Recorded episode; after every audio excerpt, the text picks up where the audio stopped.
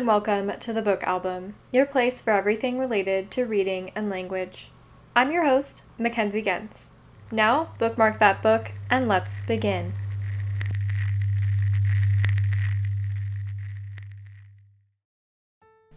Hallo, hello, and welcome to the show. Hallo und herzlich willkommen zu unserem Podcast. We will bring a bit of reflective Patreon influence into today's episode, and in so doing, talk about the different strategies I have implemented over the years for bringing minimalism into my book reading and therefore into my book buying as well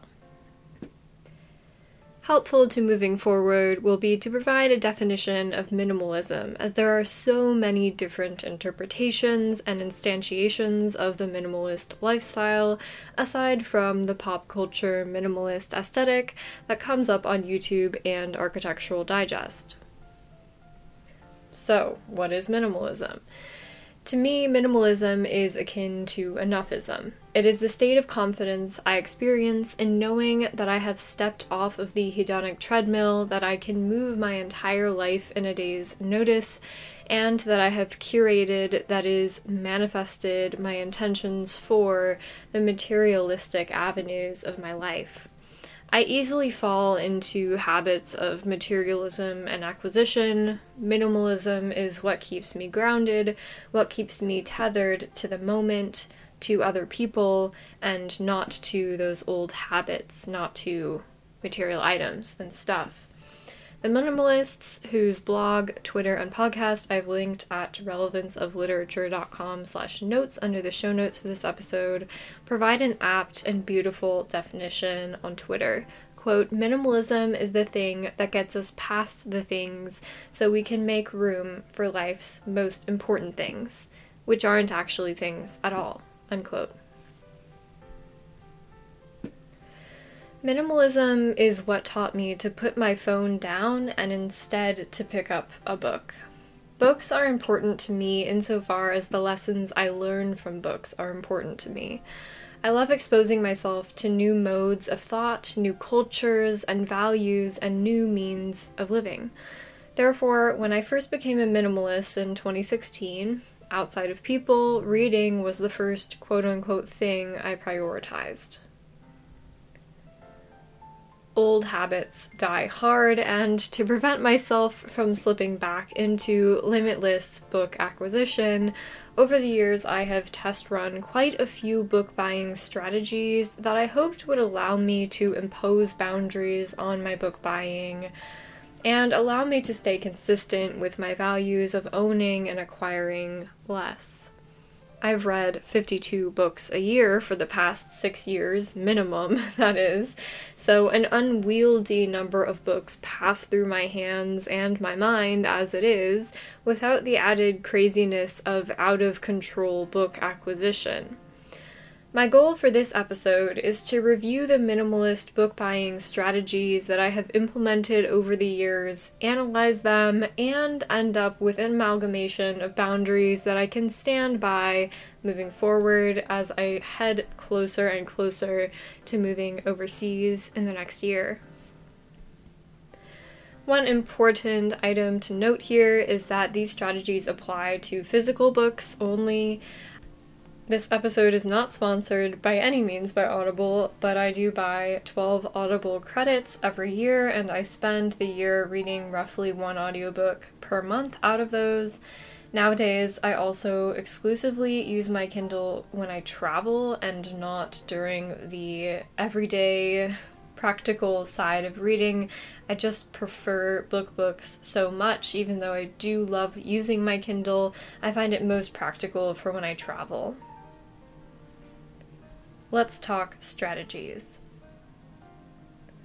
The first strategy is very self explanatory. It's the one book per month strategy. I tend to read between four and eight books per month, depending on the month. So in August 2020, for example, I read eight books. In September of 2020, however, I only read three books. So it just depends on the month, the season of life that I'm in, and also if I read a lot of books one month, it's usually either a reaction to or a preparation for a month where I'm not going to get a lot of reading done. So it really all balances out in the end with regard to my actual pace with reading. I do end up reading about between 52 and 60 books a year.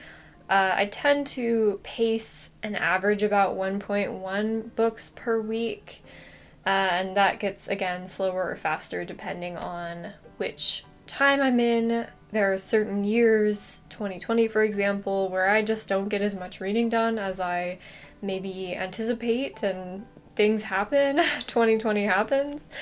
Um, but there are also re- uh, years, for example, like 2018, where I read an absurd amount of books. I think I read like 72 to 75 books. So it just, again, depends on the year. I have slow and fast years.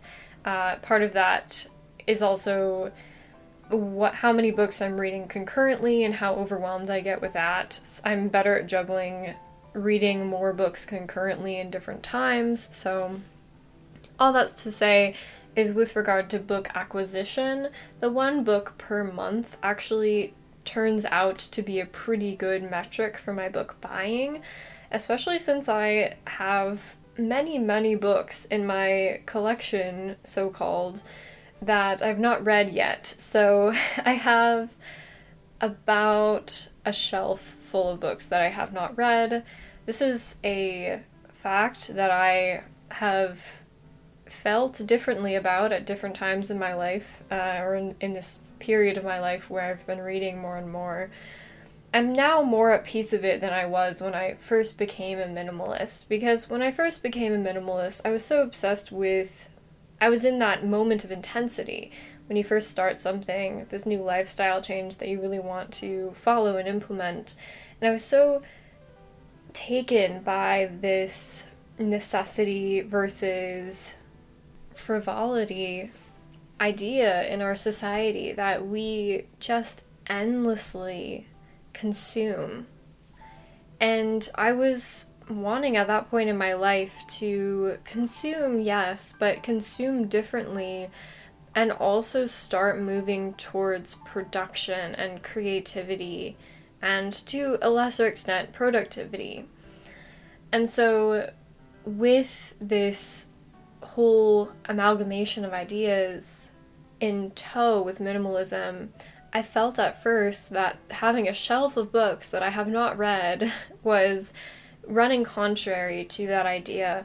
And so I set out at that time, this is in 2016, to do a big clean out of that shelf. And I did do a big clean out. Um, and I made an important discovery, which is that before I converted to minimalism, so to speak, I would buy a lot of books, not for my current self to read, but for my ideal future self to read.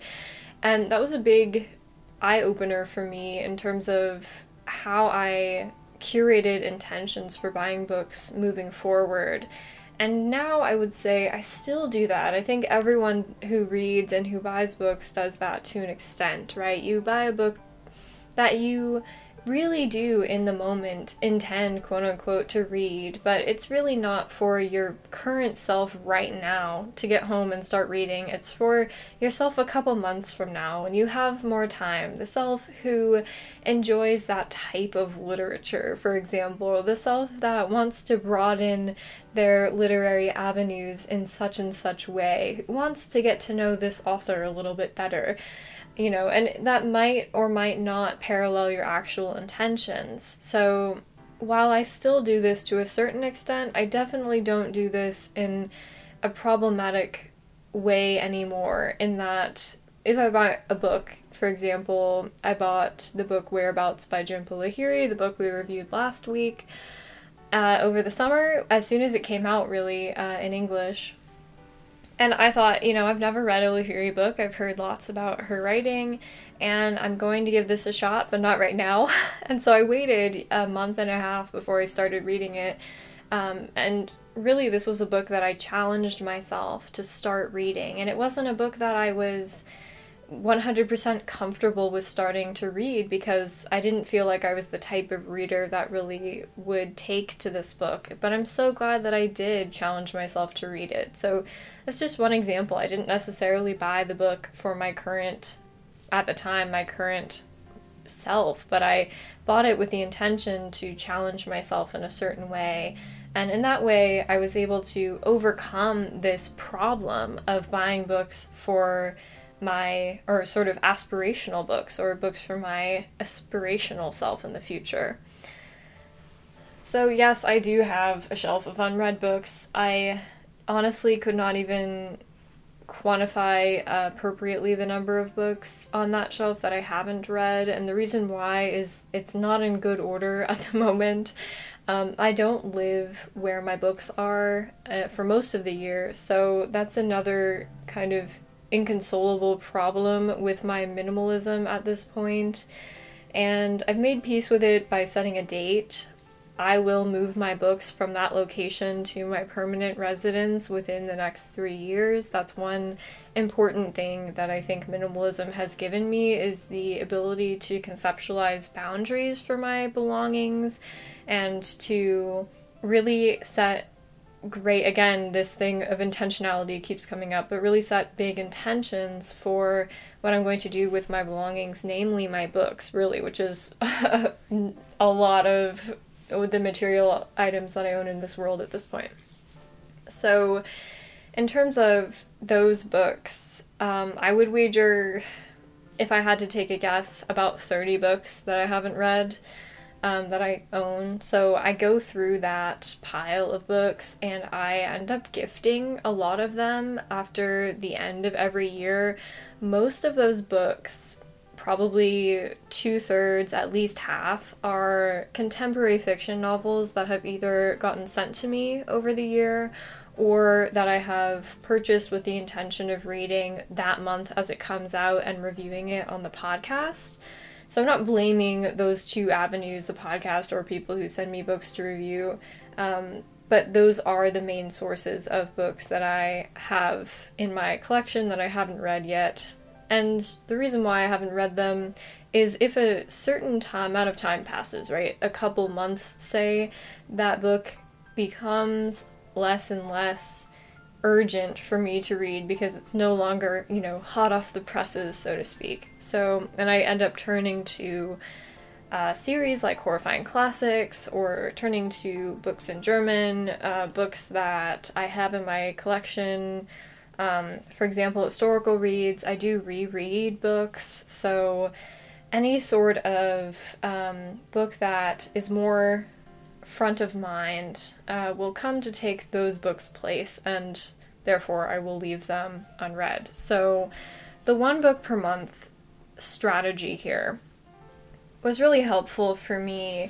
And I did this strategy actually for a little over two years in 2016 and 2017. It was helpful for me as I was starting to pare down my to be read shelf. And it was hard uh, in a certain sense because I do love contemporary fiction so much and contemporary literature so much in general, but it was also a time when I was reading mostly classics, and I really wanted to. My, my mission with reading, so to speak, at that point was I really wanted to get myself to a point where I felt I was starting to become well read.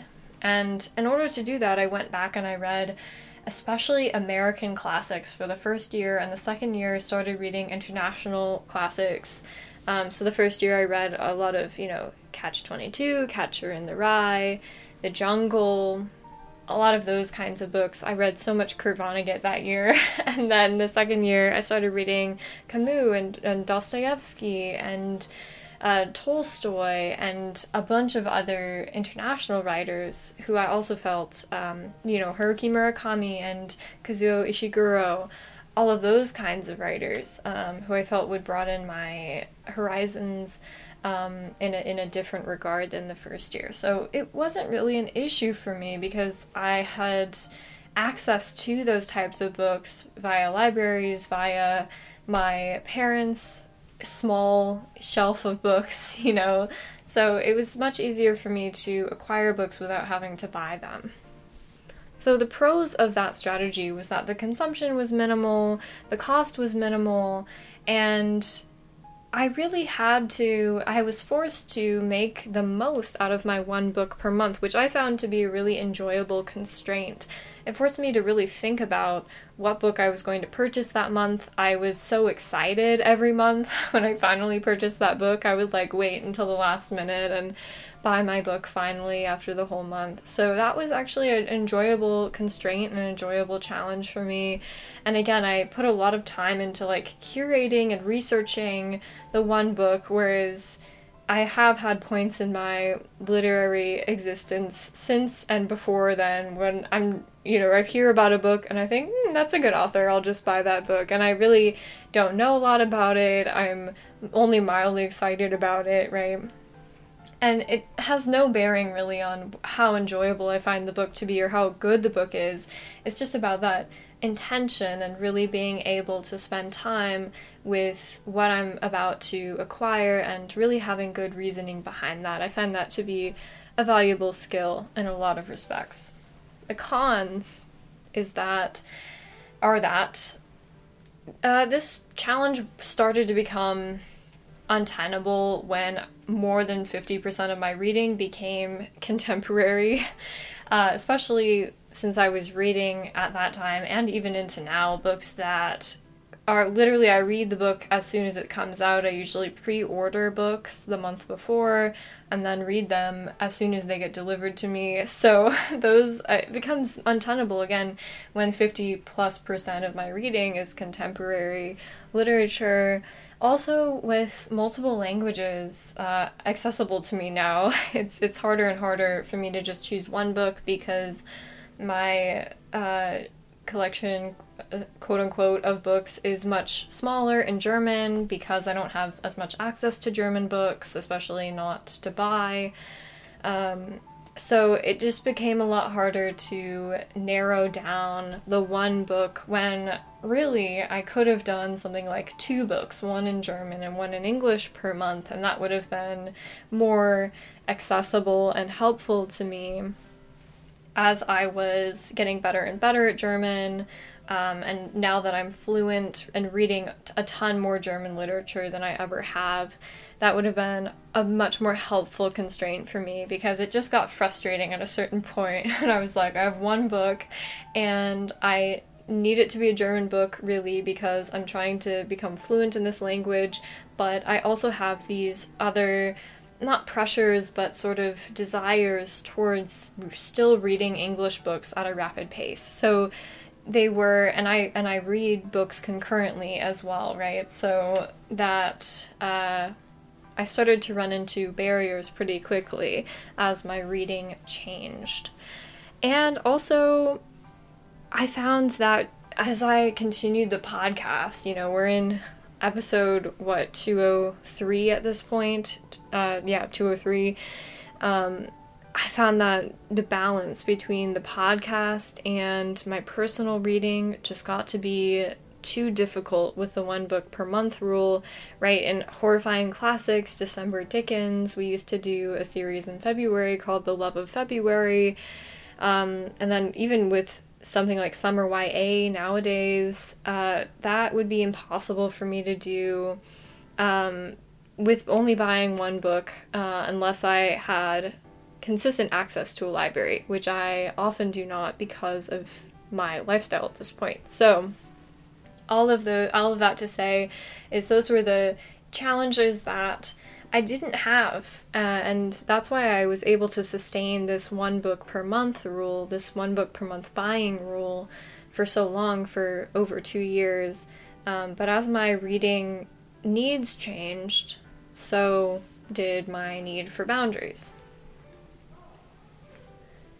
The second strategy that I implemented is completely the opposite of the one book um, per month, or not completely the opposite, but very much in the other direction.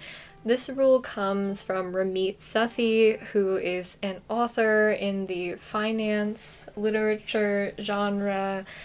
I am really interested in his work and I find that his perspective is really fresh and it's really nuanced. Um, I don't agree with everything he says, especially about finance, but I found his book buying strategy to be so interesting that I did test run it for a while, probably six to eight months.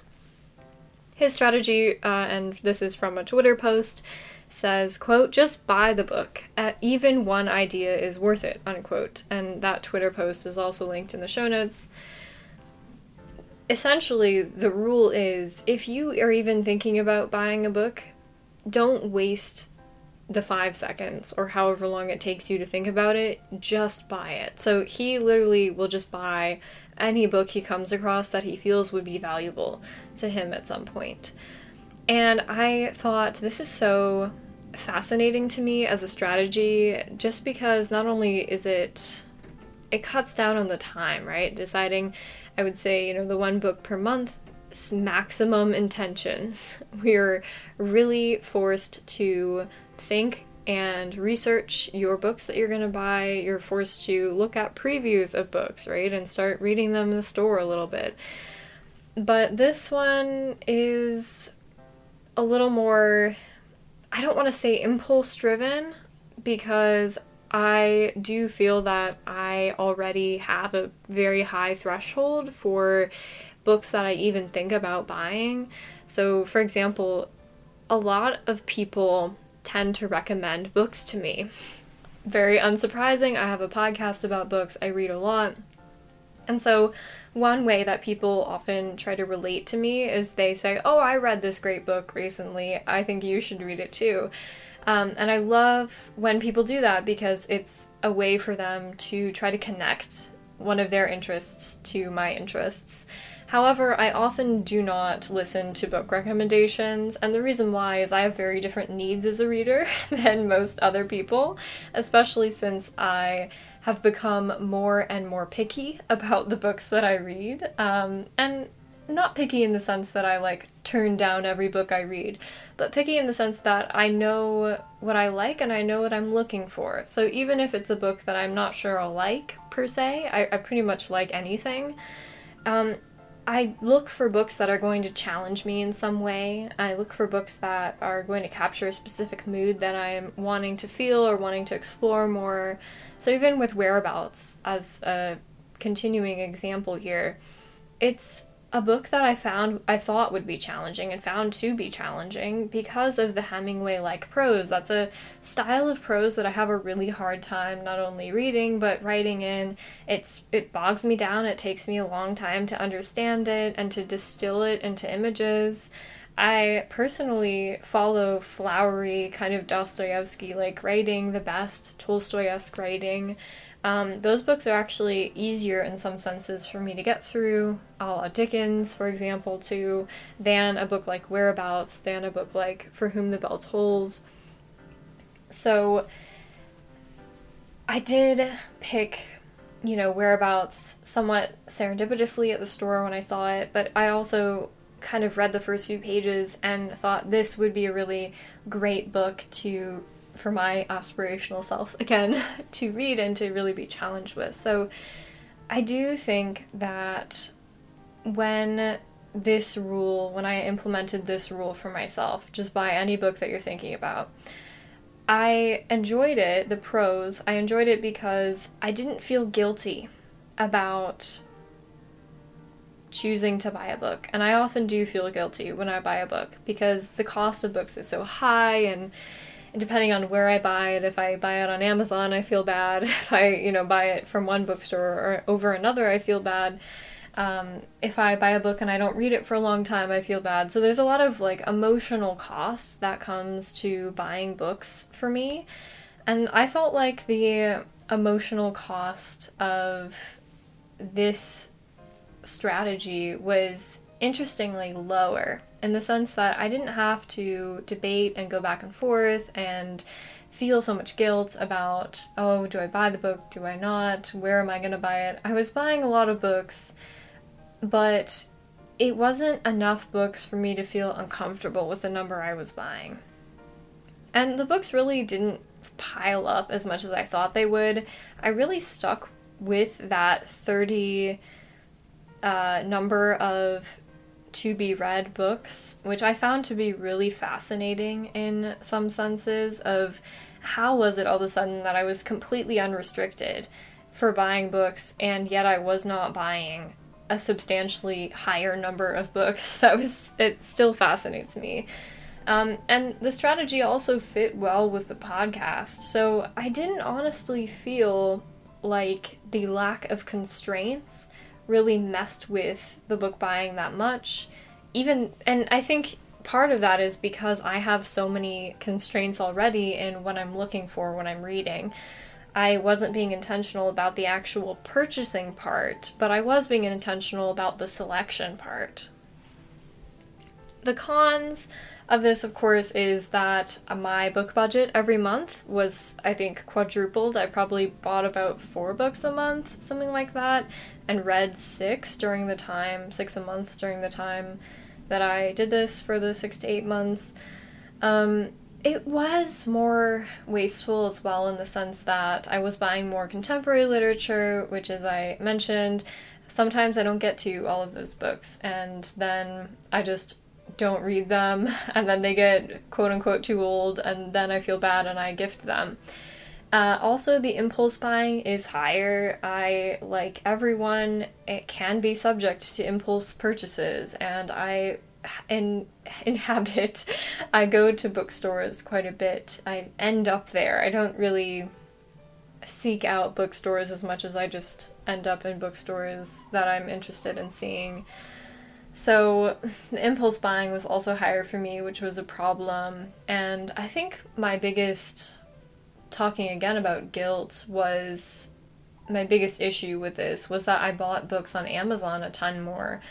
I didn't know at first that Amazon was primarily a bookseller at first. Like it started out as an online bookstore, and so the selection on Amazon is quite impressive, especially for German literature, which is what I was primarily using it for, and I still do primarily use Amazon for German literature. And I felt I felt bad about it in particular because if I didn't have this constraint, then why didn't I just go to a local bookstore to buy the books? You know, why not just take that extra step? And we can talk about inhibiting factors, we can talk, talk about those boundaries again. Um, but that was one thing that I struggled with when I was adopting this particular reading strategy is that the barriers were so low that I started to consume more and more online, which is something that isn't in line with my values because of the waste, because of things like packaging, because it's taking away business from booksellers that I really admire and people I really admire. So there were a lot of systemic issues with my own habits that were developing as a part of this particular book strategy. The third book buying strategy that I've tried is a book buying hold, aka a no spend on books. And this is this is truly the opposite of the Ramit Sethi method in that it is what it looks like. Essentially, I have had periods in my life where I've decided I am not going to buy any books. And I've done this in the context of broader no spends or literally targeting just books. I'm not going to buy any books for a period. The longest I've done this at a time was three months, but I've done this several times for one month as well. So I've had a couple trials at it over the years. The pros are that this is a great reset and it really allows me to go back to my to be read shelf and analyze what I'm buying, why I'm buying it, who I'm buying it for, I, aka or i.e., which self I'm buying it for, and I really can psychoanalyze in the sense that I can dig into what I buy aspirationally and what I actually like to read at that point. And those are the time periods which it's really helpful for me to reevaluate what I'm looking for in my reading, and I can go back to purchasing books eventually with just really clear goals and intentions in mind. But this is not a strategy for all the time, right? If I stopped buying books completely again, I don't have consistent access to libraries in in the same way that I used to. That would be problematic because I wouldn't be able to read as much, uh, which you know would be very unenjoyable for me. That would be um, depriving myself in a lot of senses. Um, I think other pros about this particular book buying strategy I have to get creative when I do these uh, for what I review on the podcast. I often will reread books during these periods and review them on the podcast. And that's always helpful for me because most of the books that we do review on the podcast are books that I've read for the first time. And so I'm bringing a new perspective to them. And that's a lot, of, a lot because, majority because I read mostly newer books, right? So I don't have time if I'm going to review the book the week after it comes out to read it multiple times. Well, I guess I suppose I could if I really wanted to, but most of the time it just works out to read it and then review it immediately after. So the con- the creative constraints when I do these challenges are really notable for me and they give me a lot of rest. Again, it's a nice pause from what I think about when I plan the podcast normally. It's also cost effective, obviously, waste effective. I'm not going to feel that I should get rid of a lot of books unless I really feel they're not adding value. Uh, because I will tend to read books exclusively from my current collection, including my to be read pile and I really am forced, again, the creative constraints are in place. I have to go through the books that I already have when I'm implementing this strategy. The cons for this, somewhat obviously as well, it's not sustainable for a reader like myself, and there are no contemporary reads. Intentionalist book buying is the last strategy we will talk about today. And this is Quite simply, I must wait for 30 days before buying a book. The pros here are that it correlates super well with the values that I have about book consumption, about minimalism and acquisition in general. There is high emotional cost in the sense that I really have to go through and again choose and be really intentional from, you know, the list of 20 books per month or per two months that I see that I'm considering buying, I must really put in the time and effort and energy to choose and to sort of lose out and to intentionally lose out on the opportunity to read certain books, a majority of books in that pile. But the other costs become lower, right? I'm not consuming as much. I'm also not getting rid of as much. I'm forced to have the creative constraints of sometimes going back into my to be read pile. The cons are that the pre orders that I uh, often partake in are only possible if I hear about a book super early, which does not often happen. I often hear about a book uh, a little less than a month, like two or three weeks before it comes out, and so that becomes harder, especially if it's a signed edition that I want to get my hands on. Midnight Sun is a perfect example. I heard about Midnight Sun the day that it released, and I got the signed edition also the day that it released.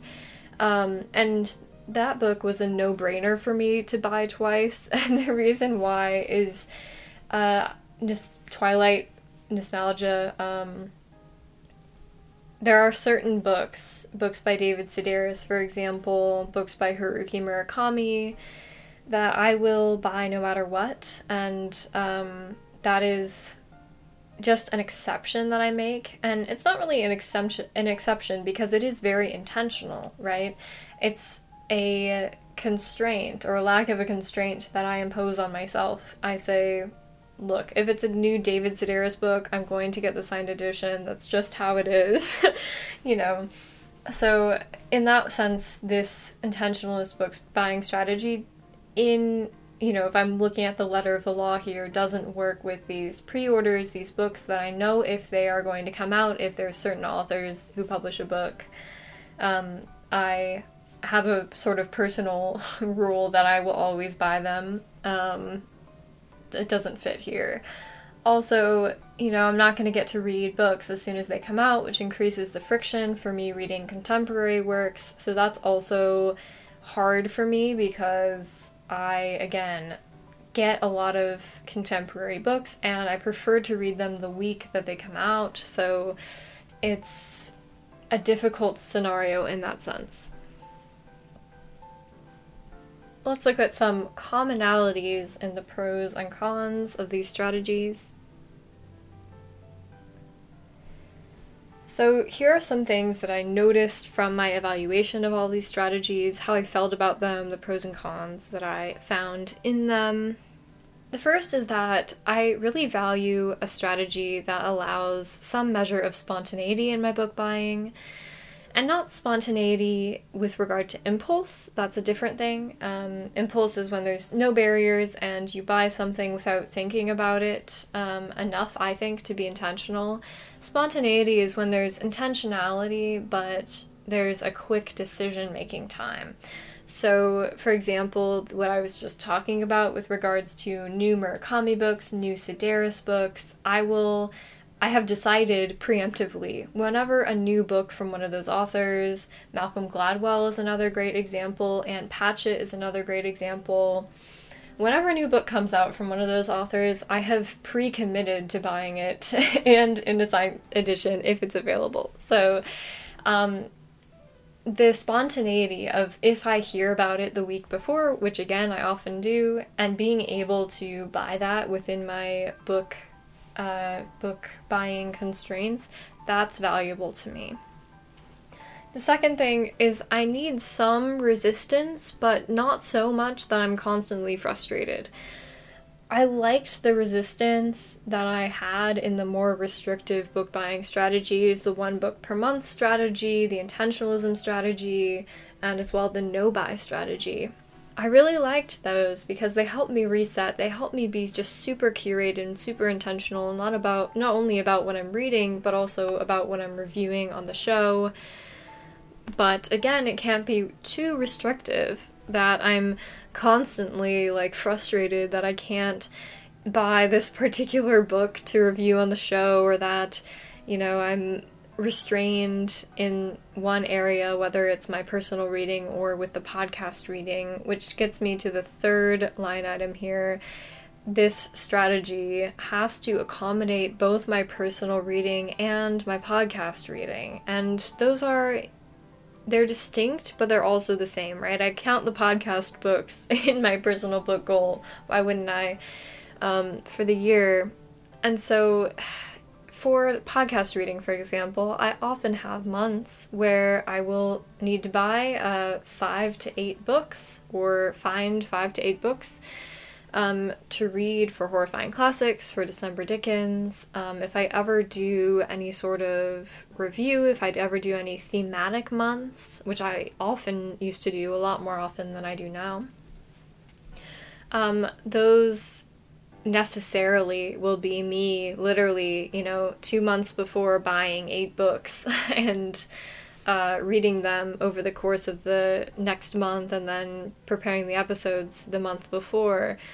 So that, you know, has to also be congruent with my personal reading that I'm doing during that time. I may put off my personal reading for the month that I'm reading horrifying classics, for example, but I will soon also start buying personal books again. So that mediation or balance between the two is also important for me in this this book buying strategy.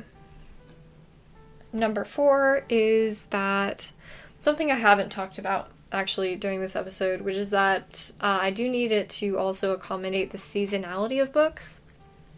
So I have noticed, especially in the books that I tend to gravitate towards, the new releases that I care the most about come out in April and in August. Those are the two big months. I will often buy five new releases in April and five in August.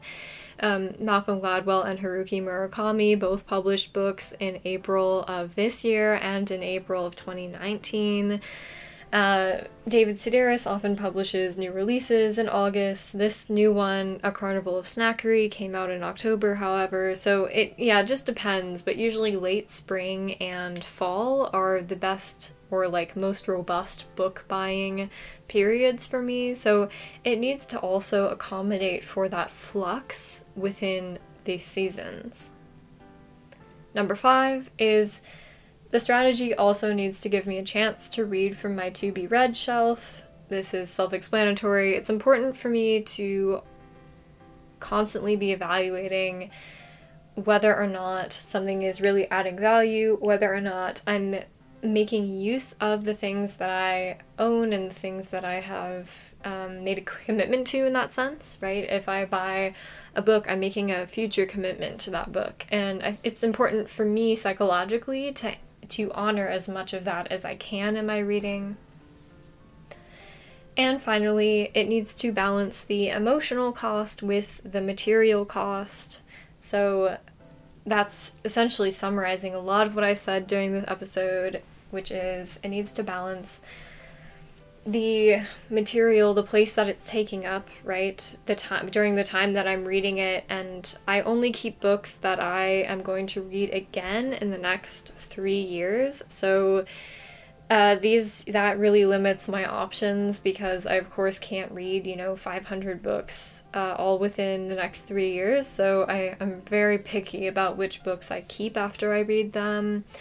Um, and the emotional cost of going through and deciding that I'm going to read this book over another book, right? That whenever you start reading a book, it's saying no to a thousand other books. And the emotional cost can get you sometimes. Even if you read 70 books, you're really only stepping, you know, an inch deep into the well that is literature. And so that emotional cost is pretty high with each book that I read and with each book indeed that I buy. So I need to balance that with this strategy. So, finally, the strategy that I came up with that accommodates hopefully all of those six line items is a blend of the intentionalist book buying and the one book per month, which I'm changing to two books per month, and one from the TBR, the to be read shelf. So, for the next three months, I will be piloting this strategy. I'm going to adhere to it uh, the best that I can, uh, or really, I'm going to adhere to it and communicate my frustrations to you after the three months if I have any. And the strategy is as follows I'm going to stick to buying two books per month maximum as a rule. The only exception to that is if it's for the podcast and I plan for 30 days in advance to buy it. So, for the podcast, if I'm going to read, say, a new release the week after it comes out, then I'm going to need to find out about it 30 days before in order to plan to buy that for the podcast. So, I could buy a third book if I've already gotten my two books, for example, one in German, one in English for the month. I can buy a third book if I know that I'm going to read that book 30 days in advance for the podcast exclusively. And I also need to read one book from my to be read shelf per month. So that's my constraint of creativity in the sense that I need to be reading the books and cycling through those that I already have at least one per month. I usually get to two to three from the from the to be read shelf anyway per month, but I wanted to put this in here just again to cater to that specific line item.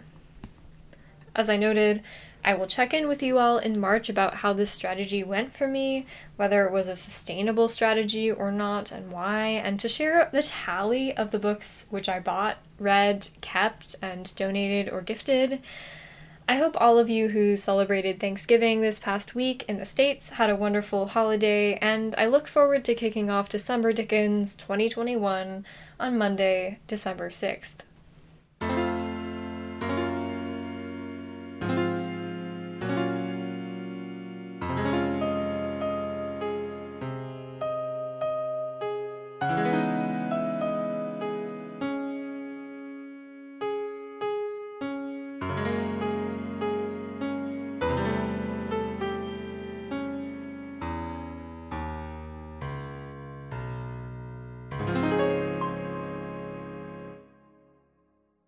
If you enjoyed the episode and would like to hear more from us, we've done everything from Shakespeare to Dracula. There really is a show and a series for everyone, so I'd recommend checking out our website at relevanceofliterature.com under the ongoing series tab for links to our entire back catalog of episodes, as well as any current goings on of our show.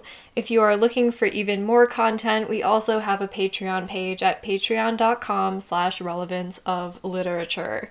Thank you so much for your support, and we'll see you next time.